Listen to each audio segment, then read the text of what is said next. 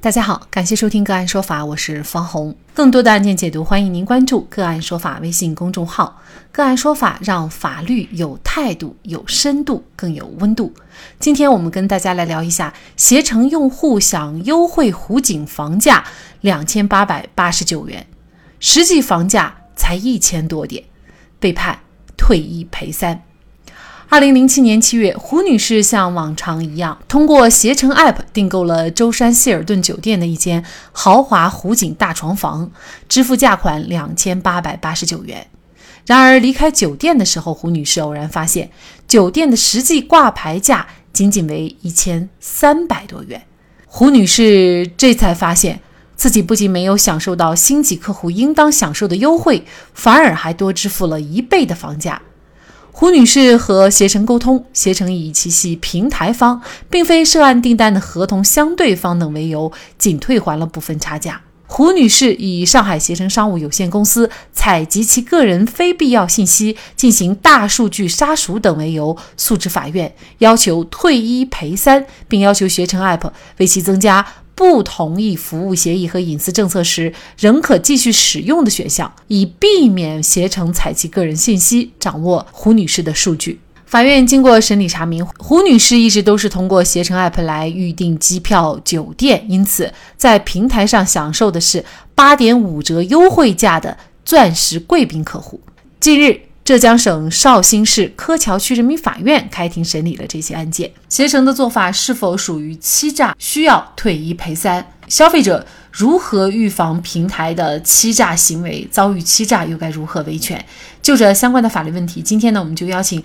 北京市京都南京律师事务所潘南雨律师和我们一起来聊一下。潘律师您好，哎，主持人好，大家好。嗯，好，感谢潘律师哈。那么胡女士呢，她是要求携程对她进行退一还要赔三。那么通常在什么情况下，咱们消费者可以要求商家退一赔三呢？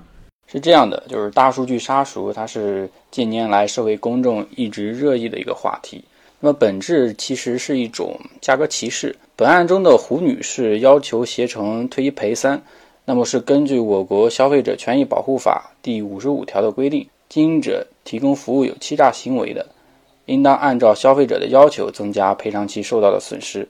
那么增加赔偿的金额为消费者接受服务费用的三倍。也就是说，在商家提供的服务存在欺诈行为的情况下，消费者有权要求商家退一赔三。至于哪些行为属于欺诈行为，就是国家市场监督管理总局发布的。侵害消费者权益行为处罚办法以列举的形式详细规定了二十一种欺诈行为，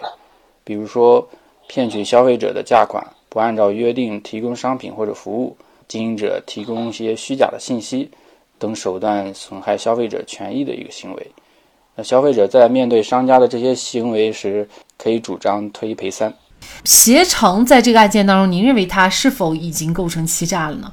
就是我们认为啊，携程它是存在欺诈行为，啊，原因主要要从两个方面进行分析，啊，第一点就是根据《消费者权益保护法》第二十条的规定，啊，认定构成欺诈行为的重点是经营者对消费者就其提供的服务提出的质询，商家应当做出真实明确的答复，呃，不管是商品还是服务，都应当明码标价。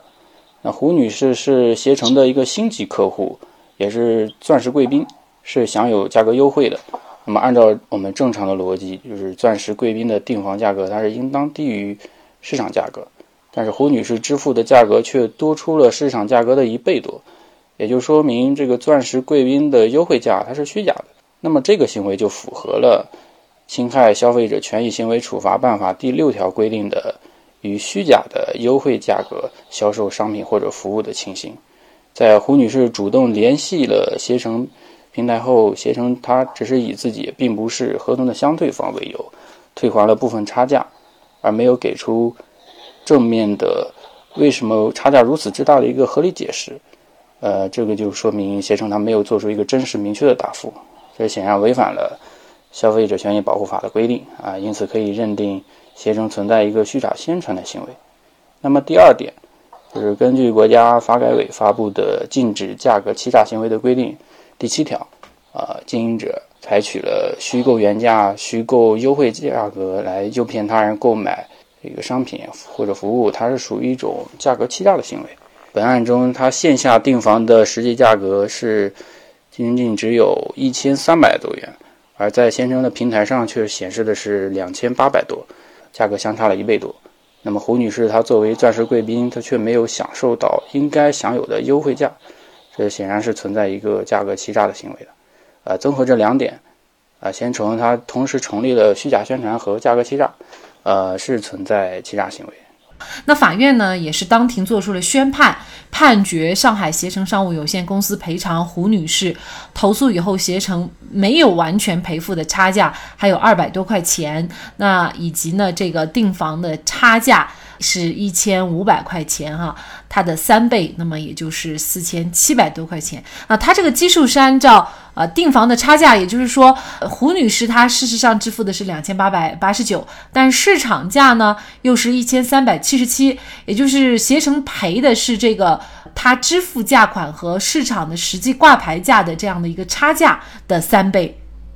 嗯，是的。胡女士除了主张退一赔三以外呢，她还提出了另外一个请求，就是要求携程 App 为其增加不同意服务协议和隐私政策时仍然可以继续使用的选项。因为我们下载呃各种 App 的时候，我们有的时候想选拒绝，但是一旦你选拒绝的话，你这个 App 你就。呃，用不了，所以很多时候是没得选，就只能选同意哈。那这些服务协议还有隐私政策，如果同意的话，对咱们呃下载这些 app 的消费者有什么潜在的风险和影响呢？就是我们在注册携程这类网络平台的时候，这些平台就往往会要求消费者同意这些服务协议和隐私政策的条款啊。一旦消费者选择了同意，那么就视为。我们授权网络平台来收集自己的个人信息，那一些商家通过对消费者的个人信息隐私的收集，那就掌握了消费者的个人消费喜好的一个数据，啊，通过大数据的运算啊，实现对消费者一个个性化的定价，那这就对那些商家信任度和粘度比较高的一个老客户来说就非常不公平，因为他们已经形成了自己的消费习惯。啊，一般不会用多个平台来货比三家，啊，因此对消费者来说，就是可能会形成啊信息不对等，啊，从而在消费的时候不知情的情况下支付了本不应当支付的那部分价款，呃，面临着潜在的财产损失的一个风险。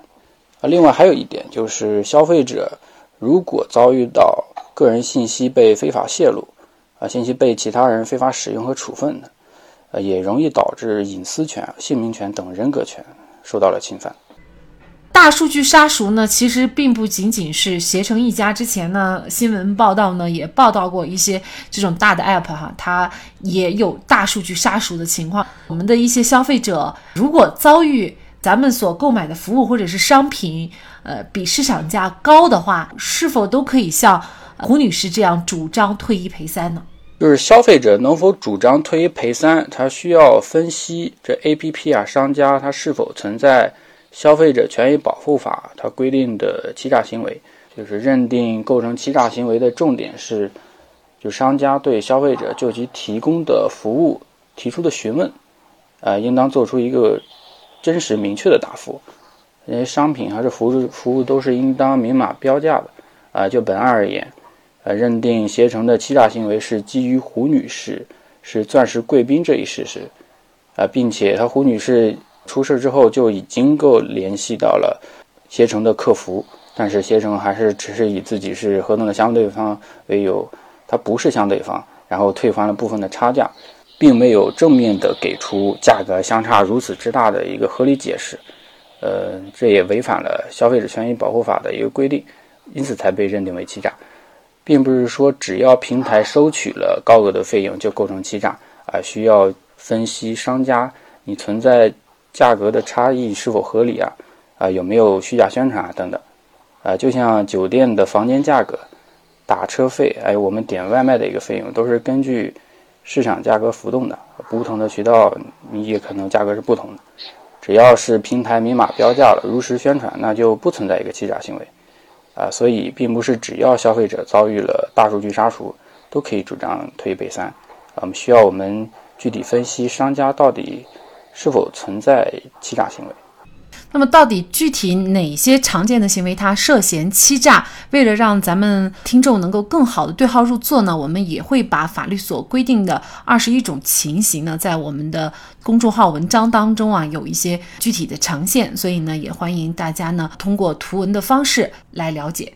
当然，本案当中的胡女士幸运的，因为呢，她自己被宰，我们说打引号的宰了，那她发现了，因为有一个门牌价放在那儿。但有一些情况呢，就是呃，咱们的消费呢是隐形的，就是你付了价以后，事实上你也不知道这个服务或者是说这个酒店价格当天大概是多少。作为咱们使用 app 的这些网友，怎么才能够呃切切实实的来维护好自己的权益呢？呃，是的，就是消费者在实际维权的过程中啊，因为他线上的消费是具有隐蔽性的，缺少一个明确规范的认定标准。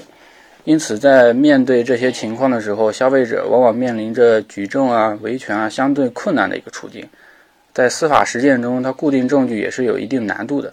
呃，因为商家通常会主张我们的价格是动态调整的，特别是涉及到服务的定价，呃，标准是不一样的，很难通过简单的价格比较来认定杀熟。但是，消费者为了维护自己的合法权益，还是要勇于维权，不能因为说。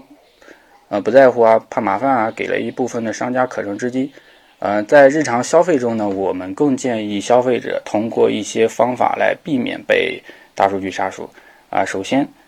消费者可以通过自己和好友的多个手机账号啊来进行价格的比对，呃，选择价格最低的正规渠道来进行购买。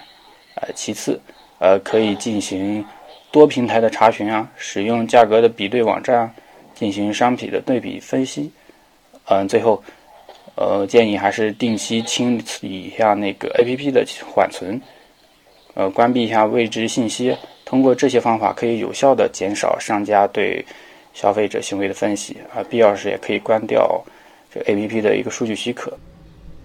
那值得一提的是呢，这个案件呢，法院最后呢，啊，他还根据。胡女士的这个主张啊，要求被告携程呢，在其运营的携程旅行 App 当中啊，为呃胡女士增加不同意其现有服务协议和隐私政策仍然可以继续使用的选选项，或者呢是为胡女士修订携程旅行 App 的服务协议和隐私政策，去除对于用户非必要信息采集和使用的相关内容。那修订版本呢，需经过法院审定同意。这里面的判决似乎是针对胡女士人呢，就是她不需要同意，那么就可以使用。这是否对所有的下载携程 App 的用户都有效呢？那携程 APP 的这种设置，就是目前来看，我们认为是属于违法的。因为我国它按《网络安全法》第四十一条，呃，明确规定，网络经营者不得收集与其提供的服务无关的个人信息。那么，携程 APP 的服务协议和隐私政策都要求用户特别授权携程，还有它的关联公司、业务合作伙伴要共享用户的信息和数据。啊，同时，携程 APP 的隐私政策还要求啊，用户你要授权携程自动收集个人信息，啊，比如一些日志啊信息、设备信息、软件信息等等。啊，还要求用户要许可这些信息进行。营销活动，呃，形成一个个性化推荐，那这些操作就显然就超越了在携程平台上我们形成订单所必须的一个信息范围，呃，就属于一个非必要采集的信息。网信办等四部门它发布的 APP 违法违规收集个人信息行为认定方法也明确规定了，就如果用户不同意收集非必要个人信息。A.P.P. 仍然拒绝提供业务功能的，那就属于违法违规收集使用个人信息的行为。那因此，根据现有的案情，这个我们看来，呃，携程的这种设置还是违法的。大数据杀熟，狭义上的理解呢，说的是同样商品或者是服务，老客户看到的价格反而贵过新客户。携程还曾经遭网友多次爆料，说在机票、高铁、酒店价格上进行大数据杀熟。当然，美团也被报道过有类似情况，贵宾用户反而比不上普通用户的待遇。这里的贵宾恐怕只体现在贵上了。商家的这种行为只会伤了消费者的心。相信任何一家企业靠欺骗、不诚信的手段获利都是走不长的。好，在这里再一次感谢北京市京都南京律师事务所潘南雨律师。那更多的案件解读以及呢我们的线上视频讲法内容呢，欢迎大家关注我们个案说法的微信公众号。另外，您有一些法律问题需要咨询，都欢迎您添加幺五九七四八二七四六七这部手机号的微信号向我们进行咨询，我们会将您的问题转给我们专业资深的律师进行解答。好，感谢您的收听，我们下期节目再见。